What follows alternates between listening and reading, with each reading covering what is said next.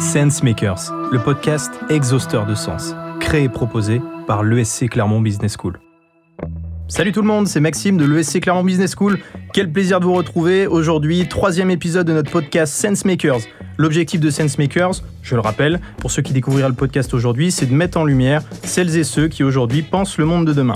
Parce que pour nous, la réussite elle est plus belle quand elle est collective. Pour créer ce podcast, on s'est associé à Baptiste Corvé-Biron, slasher de son état, diplômé de l'école, jeune papa, entrepreneur, podcasteur et j'en passe. Salut Baptiste. Salut Maxime, bonjour à tous. Troisième épisode, ça y est, on y est. Alors qui vas-tu nous faire rencontrer aujourd'hui? Aujourd'hui, je suis allé rencontrer quelqu'un bah, qui s'engage euh, réellement pour euh, enclencher de nouvelles mutations et faire émerger les mobilités du futur. Alors, tu me parles de mutation, de futur, ça, ça fait pas un peu science-fiction quand même? Si, c'est vrai que dit comme ça, ça, ça fait penser à la science-fiction, mais par contre, on est vraiment sur des enjeux d'aujourd'hui et qui vont également concerner les, les générations de demain.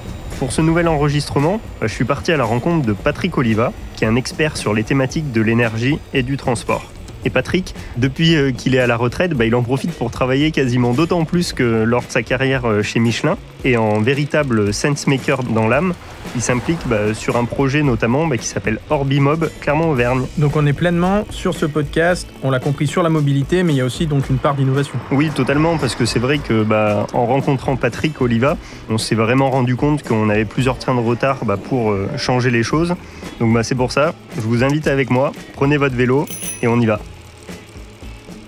Bonjour Patrick. Bonjour Baptiste. Bah déjà tout d'abord euh, merci Patrick de- d'accepter euh, cet échange et puis de m'accorder euh, du temps. Euh, Aujourd'hui on va parler d'un thème qui euh, qui te parle et qui a guidé un petit peu aussi ta, ta carrière professionnelle qui est la mobilité. Mais avant qu'on rentre dans le vif du sujet, je souhaiterais que tu puisses te présenter s'il te plaît. Je suis Patrick Oliva et donc très heureux de participer à, cette, à ce podcast. J'ai 67 ans. Je suis de formation euh, ingénieur et après un début de carrière au CNRS où j'ai fait ma, thèse euh, en sciences physiques, j'ai passé l'essentiel de ma carrière donc dans le secteur euh, dans le secteur privé et à la fois chez Saft où je m'occupais de, de et puis chez Michelin où j'ai tenu différents postes pour euh, être euh, vice-président de la prospective en particulier pour avoir tenu différentes euh, différentes responsabilités au sein de, cette entreprise. Je peux peut-être indiquer aussi parce que ce sera intéressant donc que j'ai passé plus de 40 ans dans le secteur énergie et transport et que depuis euh, 2015 au moment de la COP 21 j'ai été mandaté par les Nations Unies pour représenter le secteur transport dans le cadre non étatique. Et donc depuis 2015, je participe activement à toute cette démarche euh, des COP. Et donc je dirais que c'est vraiment sur le triptyque euh, énergie, transport, climat que l'on va pouvoir euh, discuter, discuter ensemble. Et donc, bah, si on rentre dans le vif du sujet et plutôt en lien avec euh, ce qui se passe au, au niveau de la mobilité, quel regard portes-tu sur euh, l'évolution de, de cette filière-là? Alors, je, je porte fortement un regard intéressé puisque je me suis beaucoup euh, penché sur ces sur ces questions-là, et, et je veux dire que depuis le- les, années 70 où j'étais étudiant, j'ai toujours pensé qu'il y avait une transition énergétique qui était à opérer. Alors ça a pris pas mal d'ampleur, on va dire que je m'étais pas fondamentalement trompé. En revanche, là où je me suis beaucoup trompé, c'est sur la rapidité avec laquelle cette euh, cette mutation a pu être a pu être opérée. Et euh, ce que l'on peut dire, c'est que finalement, depuis les années 70, le, le- le- la mobilité à la fois des personnes et des biens, hein, je, tiens souvent effectivement à, ne pas dissocier les deux, est largement dépendante d'un choix qui a été fait, c'est le choix des énergies fossiles et en particulier du pétrole, hein, qui reste effectivement euh, l'énergie principale de l'aspect mobilité, et puis le moteur explosion. À combustion interne. Donc ça c'est quelque chose qui est qui existe là et qui s'est beaucoup affiné, qui a euh, bien évidemment évolué largement en termes de fiabilité, d'efficacité et tout ce que l'on veut dire. Mais c'est vrai que dans les années euh, 70, je pensais déjà que avec le développement de nos centrales nucléaires, l'électricité, etc., la mutation vers l'électrique se ferait très vite. Et en fait, euh, bah, les batteries existaient. euh, je rentrais chez Saft. Saft à l'époque était le, le numéro un mondial de la de la batterie en termes en termes d'innovation. C'était la naissance du lithium, c'était tout ça. L'hydrogène bah, existait aussi. On avait tous connu les, les missions Apollo avec les piles à combustible. Et donc euh, finalement, les, les éléments euh, fondamentaux pour pouvoir imaginer une transition étaient déjà là. Et la transition ne s'est pas faite. Donc elle s'est faite surtout sur, on va dire, une optimisation de ce qui existait Euh, et c'est vrai que les, les, les, voitures ont une fiabilité euh, qu'on ne connaissait pas dans, dans, dans ces années-là. Euh, les trains ont évidemment euh, avancé en termes de vitesse. Le TGV a été comme une, une révolution. Le, toute la, la, desserte aérienne a pris un, un, essor considérable. Et donc finalement, le paysage s'est largement densifié. Et puis surtout avec la mondialisation, euh, on peut dire que maintenant on voyage partout et que les biens, on, on, on s'en rend compte tous les jours, viennent absolument de partout dans le monde et puis transitent par les différentes frontières l'on connaît. Donc ça, c'est une évolution absolument extraordinaire. Parallèlement, je dirais que le progrès a été un progrès incrémental et il n'y a pas eu fondamentalement de grosses ruptures. Et au fond, ce que on ressent, c'est que la société aujourd'hui appelle, hein, je pense qu'elle appelle effectivement des réformes assez profondes, des certaines ruptures. Est-ce que le demande toujours avec beaucoup de force? Je suis parfois un peu surpris parce que je m'étonne, je m'étonne par exemple d'une certaine passivité euh, des habitants des villes qui depuis des décennies finalement maintenant euh, connaissent un niveau de pollution qui certes décroît mais décroît lentement les problèmes demeurent, les congestions n'ont pas beaucoup changé, les services proposés ont bien sûr évolué, mais pas d'une manière qui révolutionne complètement les choses, véritablement dans les outils hein, de, la, de, la mobilité. C'est surtout à travers les, les outils numériques que l'on utilise qu'il se passe euh, des choses. Et donc finalement, je crois qu'il y a vraiment aujourd'hui à la fois une certaine aspiration qui commence à bien se formaliser, mais il me semble parfois elle n'est pas assez forte. Et puis, il y a un certain nombre d'opportunités que, que nous ratons aujourd'hui, parce qu'effectivement, nous sommes dans un système qui, finalement, c'est un petit peu, euh, je dirais, a perduré dans le temps. Voilà. Euh, et donc, euh, c'est ce qui m'amène d'ailleurs aujourd'hui, après avoir, et on va y revenir bien évidemment, pas mal connu ce qui se fait dans le monde, ce qui se fait au niveau universitaire, au niveau des politiques publiques, au niveau de, de l'industrie, à m'intéresser beaucoup maintenant à ce qui peut être fait au niveau territorial. Pour dire, euh, si l'on prend un territoire comme euh, l'Auvergne et sa capitale régionale Clermont-Ferrand, on a certainement là l'occasion de trouver un bon terreau de transformation véritable et de mobilisation véritable à la fois des acteurs décisionnels que l'on connaît, c'est-à-dire les, les, mairies, bien évidemment, les éléments de euh, les agences d'État, euh, le monde industriel, etc., mais aussi de bien mobiliser l'ensemble des, euh, des populations pour finalement se dire on peut vraiment bâtir quelque chose de beaucoup plus efficace, de beaucoup plus sympa, et finalement qui à la fois nous permettent de traiter les problèmes qui existent, et puis de nous offrir des potentialités absolument nouvelles.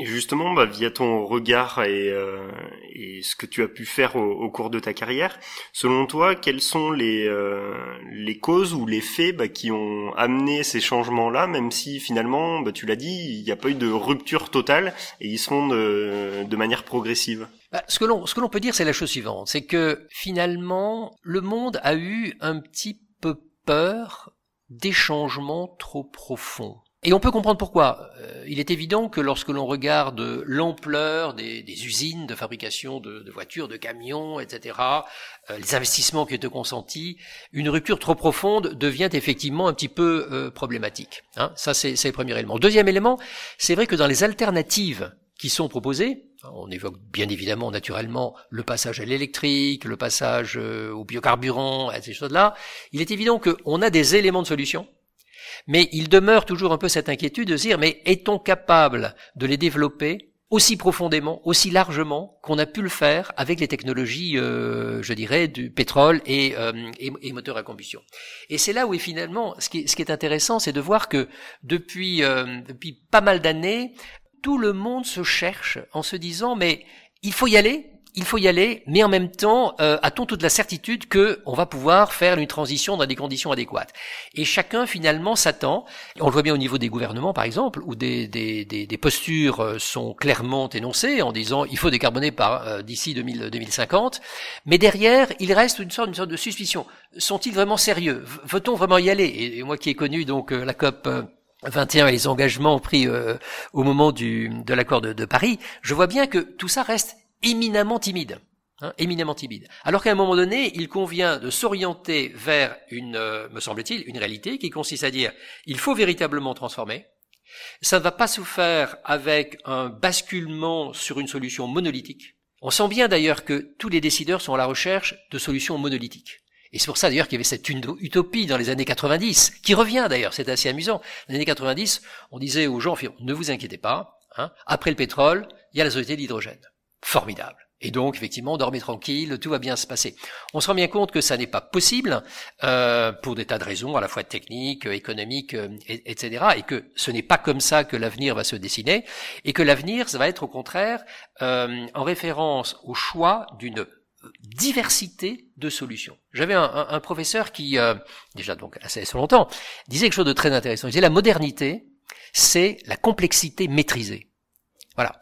Et finalement, le monde aujourd'hui, le monde aujourd'hui reste dans cette espèce de rêve qui consiste à dire il va y avoir une solution. C'est la meilleure. Non, il n'y a pas de solution qui soit la meilleure. La meilleure des solutions, c'est finalement un cocktail de solutions qui ont chacune leurs avantages, chacune leurs inconvénients, mais dont il faut bien voir que la combinaison va représenter quelque chose de mieux que ce que nous avons. Mais cet exercice nouveau, en définitive, inquiète euh, à la fois les décideurs politiques, les décideurs industriels, et puis inquiète aussi finalement les, citoyens qui se disent mais vers quoi dois-je me tourner? Et, et c'est là où on a un, collectivement un grand processus d'éducation collective qu'il convient effectivement de pousser, parce que là encore, je, m'étonne un petit peu qu'après tant d'années, l'éducation approfondie sur ces questions n'ait pas été davantage poussée, et notamment, et notamment euh, au niveau universitaire, où il convient justement de d'ouvrir les esprits avec une approche complètement multidisciplinaire sur ce qui peut être fait, les limites de ce que l'on propose, et finalement la combinatoire qui doit être mise en jeu pour pour avancer. Et donc bah, justement, on a commencé à parler un petit peu de, de cette transition-là et puis des, des différentes possibilités bah, qui existaient euh, aux, aux, méthodes et aux moyens de transport que, que l'on a aujourd'hui. Justement, en local euh, à Clermont, euh, il y a différents acteurs bah, qui ont décidé de, de prendre part au projet bah, dont tu es le fondateur, qui s'appelle Orbimob. Est-ce que tu peux nous présenter les ambitions de ce projet et puis bah, les parties prenantes qui participent entre guillemets à son développement? Avec grand plaisir. Avec grand plaisir. Alors pourquoi pourquoi ai-je lancé euh, Orbimob Clermont-Auvergne hein, Parce que c'est important de parler de Orbimob Clermont-Auvergne. Parce qu'effectivement, euh, mon expérience internationale m'a amené à dire, bien évidemment, un certain nombre de mutations doivent venir d'un certain accord international sur la nécessité de changer les choses. On l'a bien vu sur le climat, on le voit bien également sur les aspects de, de, pollution urbaine, on le voit bien sur les aspects de santé, sécurité, etc. On voit bien qu'il y a des choses qui doivent être prises au niveau international, et l'ONU joue un rôle, bien évidemment. Mais je crois que l'expérience montre, ça ne suffit pas. Ça ne suffit vraiment pas. Hein c'est bien, c'est indispensable, mais ça ne suffit pas. Ensuite, il y a la maille nationale. Et là, au niveau national aussi, des choses sont faites. Il y a des choses sont dites. Hein. On parlait tout à l'heure d'un plan, d'un plan climat. La France est engagée à dire, nous, d'ici 2050, on veut, on veut décarboner. Très très bien. On est moins clair sur euh, effectivement les, les, les moyens d'y arriver et puis sur le tempo, parce qu'il y a quand même, euh, si on veut le faire d'ici 2050, il faut quand même se dépêcher. Donc euh, c'est bien certain. Il y a des initiatives qui sont prises au niveau des villes et certaines villes sont assez assez actives, mais tout ça reste quand même, me semble-t-il, au final, euh, assez parcellaire et pas extrêmement bien structuré, je dois, je, je, je, je, dois le dire. Alors, euh, et dans ce contexte, on peut rajouter peut-être que la France, qui a été très en avance au fond sur un nombre de sujets, notamment le véhicule électrique jusqu'en 2005, a perdu de son de son avance, n'a plus grande industrie sur la batterie, on n'est pas hyper fort en hydrogène, euh, sur les biocarburants, on n'a pas forcément développé des, des choses, et je pense qu'on a collectivement à rattraper un certain retard. Et je vois, parce que je participe dans pas mal de cénacles internationaux, des initiatives sur la logistique zéro émission, sur les transformations euh, fortes de, des systèmes de mobilité, le déploiement de l'aérien, euh, de l'aérien électrique, etc. Bon, voilà, on voit, on voit pas mal d'initiatives et je ne les retrouve pas chez nous. Donc, fort de cette expérience, j'ai fait le, j'ai pris l'initiative de dire à la fois au président de l'université, au recteur, au président de la métropole, au président du département, au président de la région, au président de Michelin, au fond, on pourrait choisir la ville de Clermont et le territoire auvergnat pour devenir en six ans, le temps d'une mandature, un pôle d'expertise internationale en mobilité territoriale. Et qu'est-ce que je veux dire par là? Il y a deux défis. Hein. Le premier défi, c'est de dire on le fait en six ans. Bon, donc il faut effectivement ne pas être inactif. Ça ne peut pas fonctionner si on n'a pas un support académique extrêmement fort. D'où l'importance de l'université, d'où l'importance effectivement du rectorat, pour que toutes les populations euh, jeunes soient touchées et à travers elles, l'ensemble de la, de la population. On ne peut pas fonctionner s'il n'y a pas un moteur qui se trouve au niveau de la capitale régionale. Au niveau du département, nous pouvons faire des choses, et la région doit être effectivement un élément. Et puis, quand même, à Clermont, euh, Michelin est, tellement important, apporte une dimension internationale, euh, a lancé euh, Moving On, qui est la continuation de ce que moi j'avais lancé le, en 98, le Challenge Bien d'Homme. On a les, ingrédients fondamentaux. Ça, j'ai mentionné six acteurs absolument incontournables, et il y en a évidemment plein d'autres, puisqu'il s'agit de mobiliser euh, tout ça. Mais l'idée est de voir se dire, si nous mettons en application collectivement, volontairement, et, je dirais dans la bienveillance. Cette notion-là est pour moi est pour moi très très importante. Les meilleures expériences qui existent, que nous amènent euh, les gens d'Europe du Nord, que nous amènent des Chinois, que nous amènent euh, certaines facettes américaines, etc. On peut très très vite changer la vie, à la fois des Clermontois, et euh, bon, la ville a un certain niveau de pollution qu'on peut rapidement éradiquer si on le souhaite, etc. Et puis surtout au niveau de l'ensemble du, du, territoire. Parce que lorsque je regarde sur quoi portent les réflexions au niveau international et au niveau universitaire en général, c'est sur la mobilité urbaine, la mobilité des grandes métropoles. Mais ça n'est pas la vraie vie dans son entièreté. La vraie vie, c'est qu'il y a aussi, et majoritairement, majoritairement dans le monde, dans toutes les régions du monde, cette organisation territoriale qui fait que des zones plus ou moins rurales, plus ou moins artisanales, plus ou moins euh, industrielles, etc., gravitent autour d'une métropole régionale et d'un certain nombre d'agglomérations qui, sont autour. Hein. Et, finalement, le développement de cette mobilité territoriale, à la fois dans la mobilité des personnes et de la logistique, est oublié. Hein, et d'une certaine manière, n'oublions pas, euh, les gilets jaunes au départ euh, sont partis sur des questions comme ça, ce sentiment que les territoires sont oubliés, qu'ils n'ont pas les capacités de mobilité qui devraient être là, que la logistique euh, courte distance n'est pas n'est pas franchement développée. Et donc l'idée est de refocaliser l'intérêt de chacun, des décideurs, et puis bien sûr des intéressés eux-mêmes, sur la capacité que nous avons aujourd'hui à raisonner différemment. Il est évident que dans les territoires ruraux, euh, où il y a de moins en moins de trains, euh, la seule chose qui existe véritablement, c'est la voiture. C'est évident. Et, donc, lorsque j'entends des gens euh, vouloir bannir la voiture, je dis mais euh, voilà, restez dans la vraie vie. Hein, restez dans la vraie vie. Aujourd'hui, ce que l'on peut faire, c'est transformer effectivement cela. Mais euh, on a besoin, on a besoin. Et dans une dans des distances de 20 à 50 kilomètres, ils sont globalement des bassins d'emploi. Comment faites-vous si vous n'avez pas de train, n'avez pas vraiment de dessert de bus, etc. Et puis en plus de ça, le Covid nous l'a montré. Dès qu'il y a des petites anicroches sanitaires, euh, on voit bien que les transports en commun ne sont plus la solution et que donc finalement le, le mode de transport automobile ou de roue, hein, bien évidemment, euh, reste très très très important, indépendamment de ce que l'on peut faire à très courte distance avec euh, avec la marche. Donc voilà, la volonté est de se dire, essayons en six ans de focaliser nos énergies et en travaillant à la fois avec l'université, avec le, les associations citoyennes, avec évidemment les institutions qui existent, proposons de faire que ce territoire soit à la fois un pôle d'expertise académique et devienne une terre d'expérimentation majeure, où l'on aurait comme ambition à la fois de multiplier des expérimentations, d'attirer des innovateurs venant évidemment du territoire, mais d'ailleurs, de véritablement profiter des expériences qui se font euh, dans d'autres pays, Hein. et euh, on en a beaucoup. Moi, je travaille beaucoup avec les Hollandais, je travaille beaucoup avec les, Finnois, les Portugais, euh, les Californiens, etc. Et on peut s'inspirer. Et, j'insiste souvent en disant, à coût très minime, je ne parle pas d'investissement pharaonique, je parle de choses complètement accessibles, mais qui ne se font pas parce que chaque fois, euh, on a l'impression que des dogmatismes viennent remettre sur le devant de la scène la nécessité d'investissements énormes. Non, ce n'est pas vrai. Ce n'est pas vrai, y compris même dans le domaine des véhicules électriques. Moi, j'ai roulé électrique longtemps, je suis en hybride rechargeable aujourd'hui. En hybride rechargeable, vous n'avez pas besoin d'une station de recharge. Vous faites ça dans votre prise, euh, chez vous, à la maison, dans la copropriété. Ça ne demande aucun investissement d'une mairie ou de qui que ce soit. Voilà. Et donc, il faut avoir cette espèce de réalisme de se dire qu'une mutation forte, euh, intelligente, moderne, peut se faire à des coûts qui ne sont pas du tout euh, plus élevés que la simple continuation de ce que nous faisons aujourd'hui. Oui, il nous faudra investir sur du numérique, oui, il faudra faire un certain nombre de choses, mais Je crois qu'on peut le faire d'une manière extrêmement frugale, extrêmement efficace, et en y prenant beaucoup de plaisir. Voilà. Et donc ce défi, c'est celui que, je lance. Alors pourquoi je l'ai appelé Orbi Mob? Mob parce que mobilité, ça va. Orbi, euh, bon, ben, c'est l'origine latine de orbis, hein, euh, c'est le monde.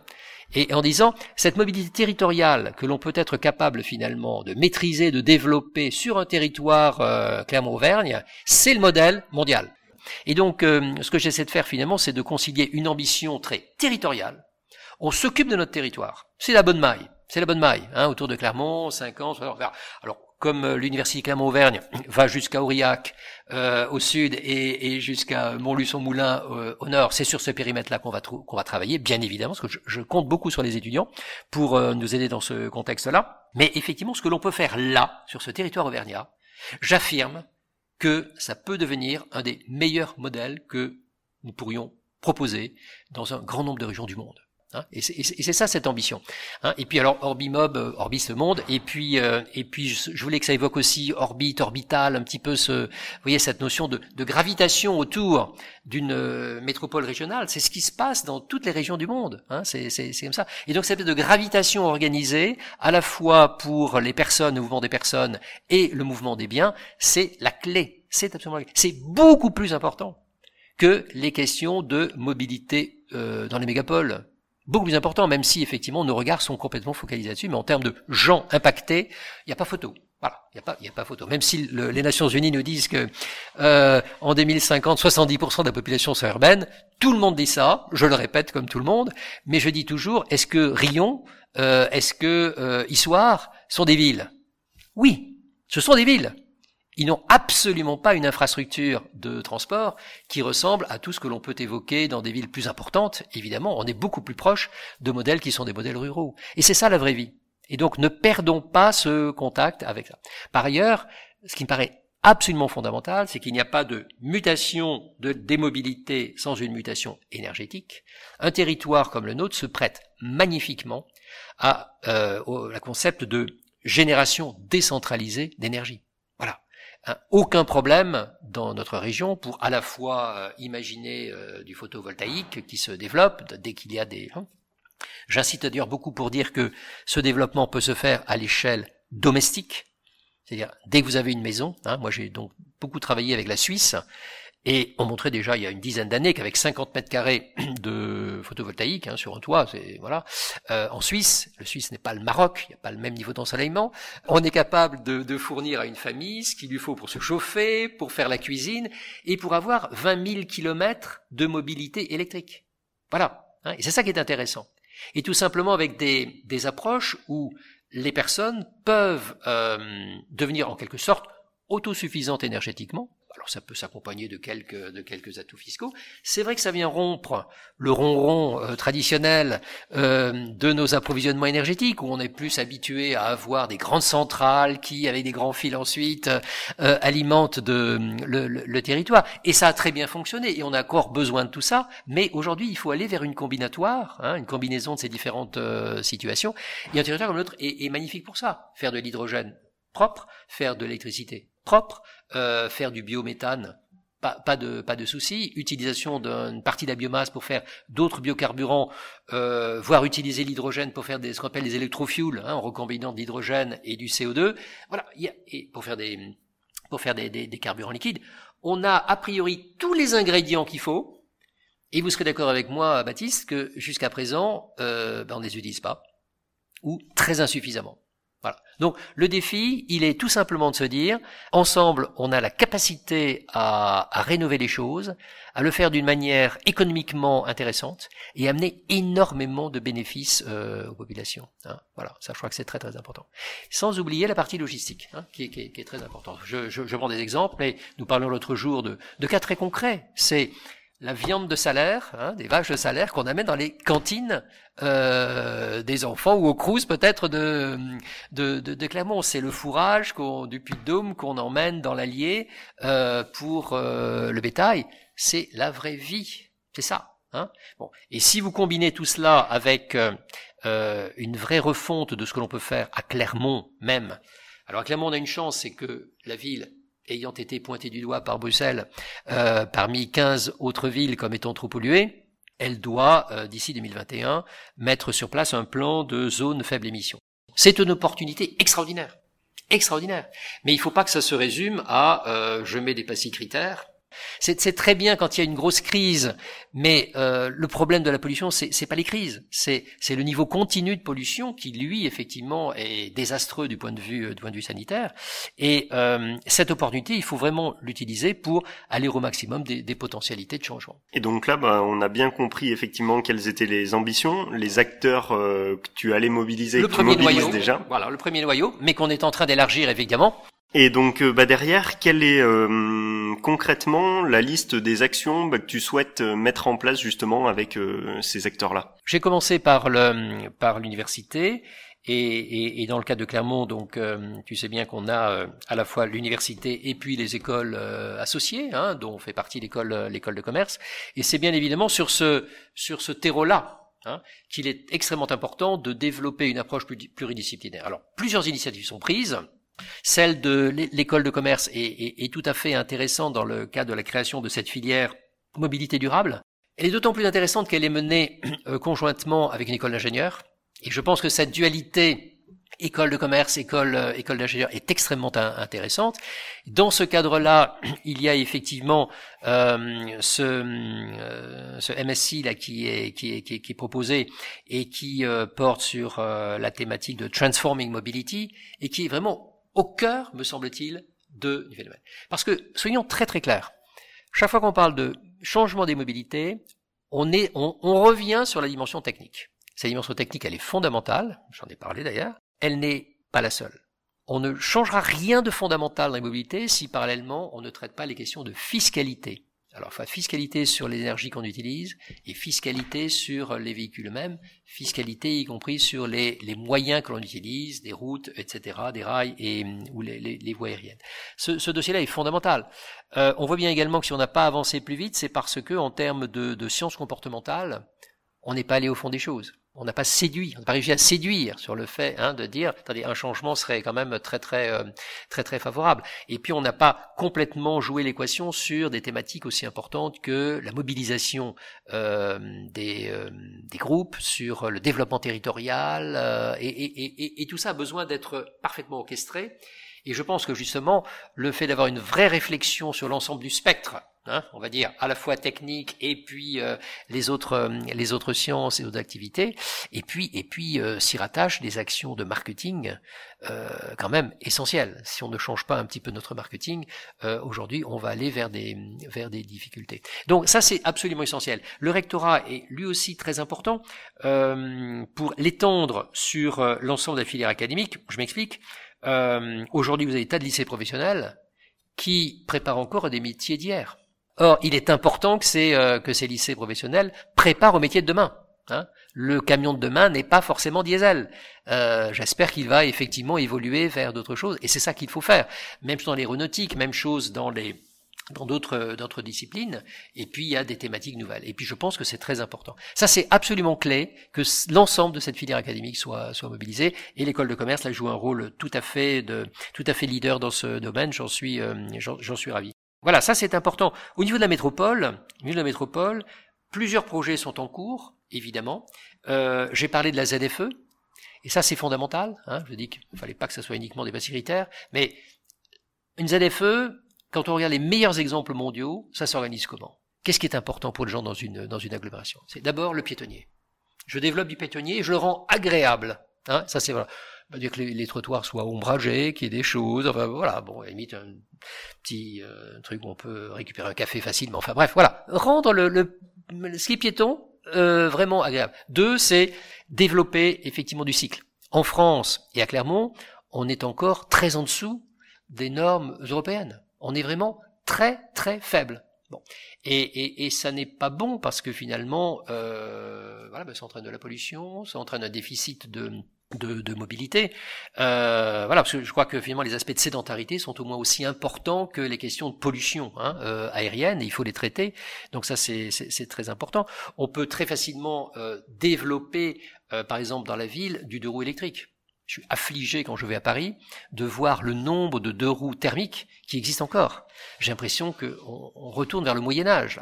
D'ailleurs, euh, si tu me permets, à, ce sujet, il y a un entrepreneur à, succès qui, qui, travaille dessus et qui a lancé un, un gros projet là-dessus. Euh, peut-être que tu le, tu le suis de, de, près ou de loin, mais c'est Marc Simoncini avec euh, son projet d'Angel Bike où là, bah, effectivement, il essaye de d'amener bah, un peu ce que tu disais, un renouveau dans, dans ce qui est proposé en termes de, de produits et de services à ce niveau-là, et ça s'intègre effectivement dans, dans ces aspects-là. Et il suffit d'avoir un petit peu conduit en électrique ou d'utiliser un double électrique pour se rendre compte du plaisir que l'on a, parce qu'il y a finalement une, une souplesse, euh, il y a de l'accélération, il, y a, tout ce qu'on veut, il y a tout ce qu'on veut, et, et, et, et, en plus, bon, ça, ça se fait quand même avec moins de bruit, donc moins de moins de perturbation. Mais ce que je veux dire par là, c'est que c'est vraiment assez facile de s'inspirer de ces. Je prends un exemple, la, la Hollande, la Hollande qui est vraiment le pays le plus en pointe au niveau mondial sur les questions de logistique. En 2025, c'est-à-dire demain, hein, en 2025, toutes les villes hollandaises auront une zone zéro émission pour leur logistique. Avec l'objectif qu'en 2030, toute la logistique soit zéro émission. Mais quelle est la difficulté à s'arrimer à ce genre d'objectif?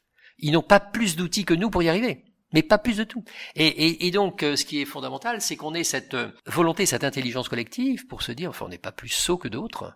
Et euh, moi, je refuse personnellement de, de voir cette espèce de, de médiocrité, quoi, dans laquelle euh, on s'enfoncerait, alors que nous avons tous les tous les ressorts nécessaires pour le faire. Mais je voudrais insister vraiment sur sur, sur un point, c'est que quand on parle de cette nécessité de transformer, il faut transformer parce que il y a un certain nombre de problèmes aujourd'hui. C'est clair, on l'a dit, il y a des problèmes sanitaires, pollution, sédentarité, on voit bien manque de prophylaxie dans les transports euh, en commun, hein, et il y aura d'autres pandémies. Donc, donc il y a vraiment une facette, euh, y compris le bruit, c'est vraiment une facette euh, importante. Il y a une facette effectivement plus biosphère, avec des questions de climat, de biodiversité, etc. Et c'est évidemment un vrai gros sujet, c'est absolument.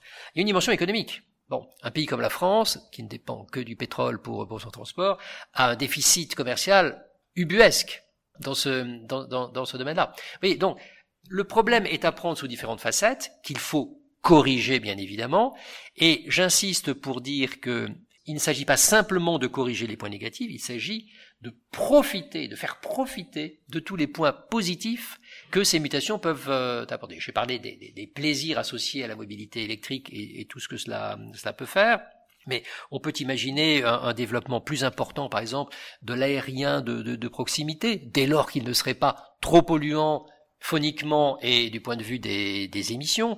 On peut euh, repenser un petit peu à l'utilisation raisonnée des voies fluviales, des lacs ou des choses comme ça, où il y a des choses extrêmement importantes. Et puis bien évidemment, on peut, avec des rails, faire bien autre chose que d'y mettre euh, trois trains par jour, quoi. Hein, des trains euh, qui sont euh, très lourds, avec une logistique de d'opération extrêmement lourde. Et avec tout ça, la capacité que les nouveaux services puissent développer véritablement une prestation de mobilité à la fois pour les personnes et pour les dans, leurs différentes situations et pour les, entreprises est absolument euh, est, est, absolument essentiel. Donc on a beaucoup d'atouts à valoriser dès lors que l'on on a un petit peu le courage de s'écarter de la situation de confort dans laquelle nous avions fini par nous par nous engluer un petit peu, hein, euh, et ça qui, est assez euh, Et ce que je ce que je veux insister, c'est que il y a attaché à tout cela des jobs, il y a de l'emploi énormément à la fois dans les nouvelles technologies, c'est tout à fait clair, dans toutes les filières euh, qui vont être en amont ou en, ou, en, aval, toutes les réflexions qui portent autour de l'industrie 4.0, c'est-à-dire cette manière de reconcevoir le business de demain, etc., euh, vont forcément amener énormément de, de, de modifications sur l'aspect de logistique. Il faut être aux avant-postes, hein, et, euh, et l'importance qui est accordé notamment dans toutes les, euh, les organisations métropolitaines, euh, d'agglomération et autres sur le, transport et la, et la, gestion et l'optimisation du transport, toutes catégories d'âge confondues, on parle de plus en plus du grand âge et autres, bon tout ça est, est important, il faut qu'on trouve des solutions, et euh, on a effectivement tout un ensemble de, de métiers. J'ai l'habitude de dire qu'en Europe, le PIB, euh, je ne me trompe pas à peu près, hein, la part du PIB européen euh, ultimement au transport, je ne mets pas l'énergie dedans, hein, euh, c'est 13%. Bon, je fais le pari que sous quelques années, compte tenu de la nécessité de cette transformation majeure, je pense qu'on ne sera pas loin de 20%. Voilà, une transposition euh, arithmétique pas trop hasardeuse, peut laisser penser que peu ou prou 20% des jobs peuvent s'y trouver rattachés. Vous voyez ce que je veux dire? C'est quand même des chiffres assez impressionnants. Et euh, je crois que les, les bénéfices que l'on peut en tirer sont énormes. Et moi, je m'intéresse beaucoup euh, aux gens des générations en dessous. Hein, J'ai des enfants, des petits enfants. Euh, C'est essentiel, effectivement, qu'ils se disent mais je n'y avais pas pensé. Et lorsque je, je, je, je discute avec les hum, différents euh, professeurs de, de l'université, les, les doyens d'instituts, etc., etc. Je suis amusé de voir souvent que leur première réaction, c'est de se dire oui, mais moi, je je suis pas dans le secteur. Mais si, mais si, hein, parce que qu'on soit dans le domaine médical, il y a énormément de choses, et là par exemple à Clermont, il y a une grosse, euh, un gros travail fait justement entre les aspects mobilité et, et développement musculaire, euh, etc., et les pathologies qui sont là. Je suis en droit économie gestion. Le transport, c'est c'est essentiellement ça. Et je l'ai, dit, euh, il n'y a pas de mutation sans une approche nouvelle de la fiscalité. Hein. Euh, la logistique, c'est du management. Vous voyez, bon, si on a les sciences plus euh, humaines et autres, tous les aspects comportementaux sont essentiels, développement territorial, la géographie. Mais oui, au fond, on y est, et, et sans parler évidemment du, euh, de tous les aspects euh, du commerce, communication, commerce lui-même, euh, marketing, où il y a véritablement besoin d'orienter, de faire des choix extrêmement intéressants.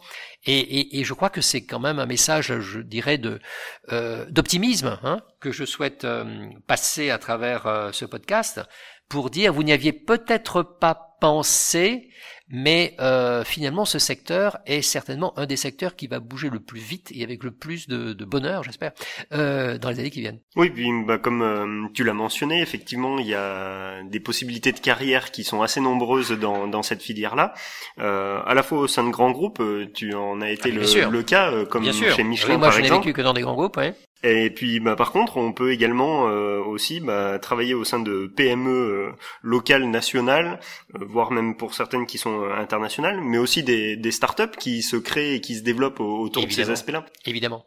Une expérience là que j'ai eue en 2017, euh, Madame Borne, euh, qui était alors à l'époque secrétaire d'État transport, hein, avant de devenir ministre, comme euh, aujourd'hui sur les, les aspects de transition écologique et, et solidaire, m'avait demandé de présider en 2017, dans le cadre des assises de la mobilité, la partie, l'atelier mobilité plus propre. Et à cette occasion-là, c'était très intéressant parce que j'ai eu l'occasion de rencontrer à peu près tous les acteurs de la mobilité, enfin toutes les catégories d'acteurs, hein, à la fois les grandes sociétés et toutes les parties, euh, je dirais, qui s'en occupent au niveau des, des agglomérations, euh, toutes les, les, les- les autorités responsables de transport, etc. Et puis effectivement tout ce tissu de, de PME, de start-up, etc., qui sont là avec des idées extrêmement intéressantes et que et qu'il faut absolument euh, aider aider euh, et pas forcément par de la subvention. Là, c'est toujours bien bienvenu hein, bien évidemment je sais ce qu'il en est. Mais par je cette réassurance qui peut leur être donnée que on va effectivement vers une transformation et que donc finalement euh, ils ne risquent pas de se trouver euh, poignardés dans le dos en disant bah finalement on n'y est pas allé. Bon. Non on a besoin d'y aller et je pense que c'est cette réassurance qu'il faut euh, apporter de tous les de tous les côtés pour que les uns et les autres soient soient à l'aise et euh, et que la mutation effectivement s'engage. Je connais bien la Chine et euh, je peux vous dire que hum, les ce qui se prépare en Chine justement est assez impressionnant hein, en termes de développement des mobilités alternatives. Bon, ils ont encore beaucoup de problèmes eux, et puis avec la génération d'électricité et d'autres problèmes de pollution énormes qu'on n'a pas encore euh, à ce stade-là, hein, du tout. Et j'espère qu'on l'aura jamais. Mais euh, en termes de préparation de leur outil industriel et de leur capacité exportatrice avec des véhicules euh, nouveaux et des technologies nouvelles est impressionnante. Et donc on a intérêt effectivement à être euh, très très actif dans ce domaine-là. Et donc bah, justement pour accompagner à la fois les entreprises de toutes tailles différentes, euh, mais aussi les collectivités, puisque bah, finalement elles prennent part à, à ces mutations euh, bah, qui euh, sont en cours. Bah, du coup, de quelle manière les établissements d'enseignement supérieur doivent euh, préparer aussi euh, les générations à la fois actuelles, mais aussi futures, à accompagner ces entreprises bah, qui souhaitent euh, avoir un rôle assez important dans ce milieu-là? Moi, je préconise, je préconise dans ce domaine-là, effectivement, que des sensibilisations très larges soient faites auprès de l'ensemble des étudiants. Moi, j'avais été frappé parce que, en donnant une conférence un jour à, Paris, euh, j'avais vu des étudiants qui étaient venus me voir et qui avaient des étudiants qui avaient signé ce manifeste pour un réveil écologique. Et c'était très intéressant. Ça a été fait dans le sens d'une étude qui a été faite par euh, le Shift, euh, et qui montrait que dans les établissements d'enseignement supérieur, au fond, très très peu, très très très très très peu, accordent une part d'enseignement à ces questions dites sociétales, sur les problèmes et, et, finalement, les étudiants ont besoin effectivement de ça. Et je vois que lors de, cours donnés à, Sigma, là, je, et, à l'école de commerce, j'ai pu me rendre compte de la, de la pétence des, des, étudiants à avoir des informations véritables, des informations qui soient vraies, pas uniquement des informations médiatiques hein, sur ces questions-là. Et c'est vrai que le substrat euh, qui leur est aujourd'hui offert en termes de formation de ces questions-là est, est, extrêmement faible. Donc je, je pense, et on a beaucoup discuté avec le président de l'université, qu'il est possible de former euh, de manière systématique l'ensemble des étudiants à ces, à ces questions, à la fois pour leur donner tous les éléments qui permettent d'apprécier les enjeux véritables, les éléments de solution qui existent, leurs limites, ce que cela requiert, les opportunités qu'ils créent, ça c'est absolument essentiel, et, de les amener ensuite à se dire, ben, au fond, dans le cadre du choix de mes enseignements, je peux, avec des unités d'enseignement particulières, compléter quelque chose euh, avec, je sais pas, un focus un peu plus technique, un peu plus fiscalité, un peu plus médical, etc. Et on a même euh, évoqué l'idée que justement, pour euh, bien développer tout cela, on pourrait créer, en plus des, diplômes classiques, une sorte de, diplôme d'université, hein, qui au bout de, je sais pas, X, 5, 6 unités d'enseignement, permettrait d'avoir un diplôme d'université complémentaire sur ces questions qui serait à mes yeux extrêmement valorisable pour les jeunes, et en invitant des gens en formation continue du tissu, euh, tissu professionnel aujourd'hui, amener des compléments de qualification qui sont éminemment euh, requis. Hein. je, suis frappé de voir, par exemple, aujourd'hui, le nombre de, de demandes d'emploi qu'il y a dans le domaine de la logistique, par exemple. C'est impressionnant. C'est impressionnant. Je ne sais pas si vous avez, euh, hein, si, si tu as fait l'expérience là, mais euh, c'est tout à fait, euh, tout à fait intéressant. Et ça ne peut aller que crescendo. Hein. Mais la clé, c'est cette éducation à une présentation complète des enjeux et des solutions. Le dogmatisme n'a pas de place dans ce truc-là. Et je suis vraiment attristé parfois de voir le dogmatisme qui existe en disant, alors on bannit les voitures des villes, euh, tout le monde en transport en public, l'électricité, alors propagation nucléaire c'est mauvais, etc. Bon, arrêtons quoi, arrêtons à un moment donné, un peu de réalisme. Hein. Oui, on a besoin d'électricité décarbonée, on a besoin de biogaz, très bien, on a besoin de d'électrofuel, très bien, il faut le faire progressivement, on essaiera d'aller vers des, des, des, systèmes les plus parfaits possibles, mais, euh, mais engageons les choses et sans être dogmatique J'entends des choses horribles sur l'avion, où certains préconisent presque de les, hein, de les ramener à zéro. Enfin, arrêtons, arrêtons ces âneries. Hein, voilà, j'ai envie de dire ça. Non, il y a moyen de transformer, moyen de, de, de corriger les erreurs, mais ne tombons pas dans des formes dictatoriales. Euh, c'est absolument contraire à ce que les, je pense, les les hommes et les femmes d'aujourd'hui ont envie de connaître. Hein. Et donc bah, justement, on a fait à la fois un point euh, et une situation sur euh, bah, l'évolution de la mobilité, euh, sur le rôle bah, que pouvaient avoir les différents acteurs, à la fois privés et institutionnels, et l'ensemble des, collectivités.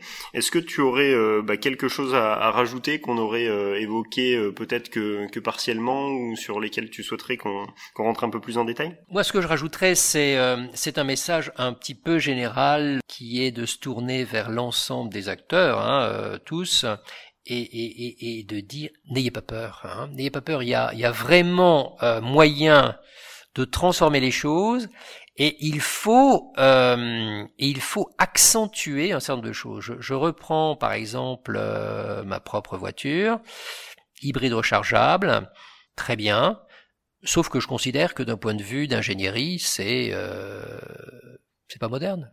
C'est pas moderne on doit faire quelque chose de beaucoup plus efficace, beaucoup plus léger, beaucoup moins cher. Les prix sont aujourd'hui effrayants. J'achète un véhicule électrique ou un véhicule c'est effrayant. Et donc, je crois qu'il faut que, dans cette approche-là, on, soit capable de se dire, on peut innover véritablement, à la fois en service et en produit d'une manière très très très importante, fondamentalement changer les, produits et les, services auxquels on expose les différents, euh, les différents consommateurs. On peut le faire, mais ne, faisons, ne le faisons pas systématiquement en disant mais le, présent est, est, est, trop mauvais, il y a trop d'émissions négatives, il y a trop d'externalités négatives, etc. Non, il y avait véritablement une aspiration à recréer vers quelque chose de très positif. Et, euh, et c'est comme ça je pense qu'on arrivera à, à, à, faire que nous nous inscrivions dans une dans une démarche très très favorable hein, très très positive et stimulante. Et j'insiste beaucoup là-dessus. Il faut que ce soit stimulant et que chacun ait l'impression de vivre un truc un truc intéressant pas euh, de se trouver uniquement avec le, le, bâton qui interdit un certain nombre de choses hein. Il y a plein de carottes à la clé.